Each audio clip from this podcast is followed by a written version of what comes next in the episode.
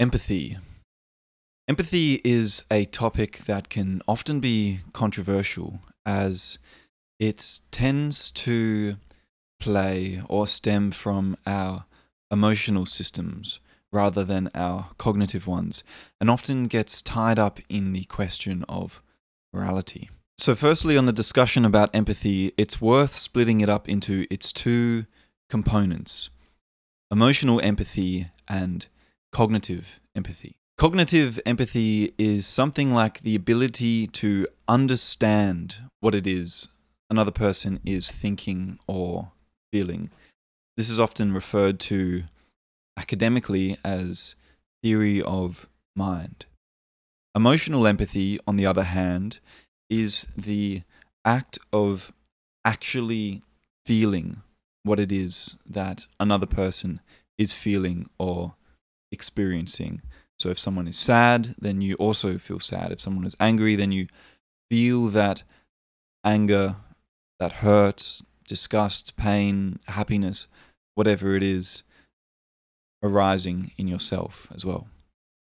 So it's important to understand this difference because both differentially or both differently influence how it is that we act, and they both manifest themselves differently neuropsychologically. What this means is that they are then consequentially different. So, empathy is something that we tend to think of as being self evidently a good thing, as part of a well calibrated moral suite, part of what makes you a good person. And this is true to an extent. Empathy allows us to make inferences about what it is other people are thinking or feeling.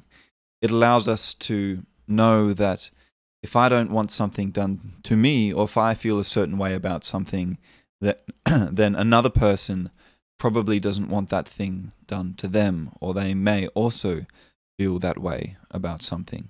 In this sense, it lets us know that we are not special and helps us to generate impartial moral principles. But we should also be cautious of unregulated empathy, particularly emotional empathy.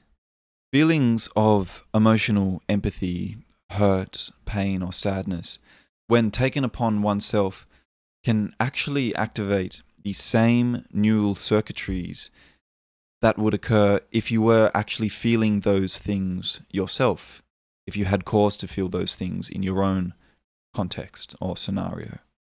So, in this way, taking these feelings upon yourself, even though it may feel virtuous or the right thing to do, can actually lead, can actually have a damaging effect on your own mental and physical state.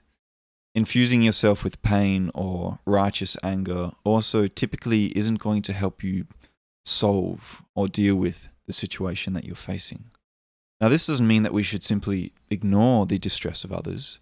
We can instead act with compassion, uh, other oriented uh, feelings, and pro social motivations.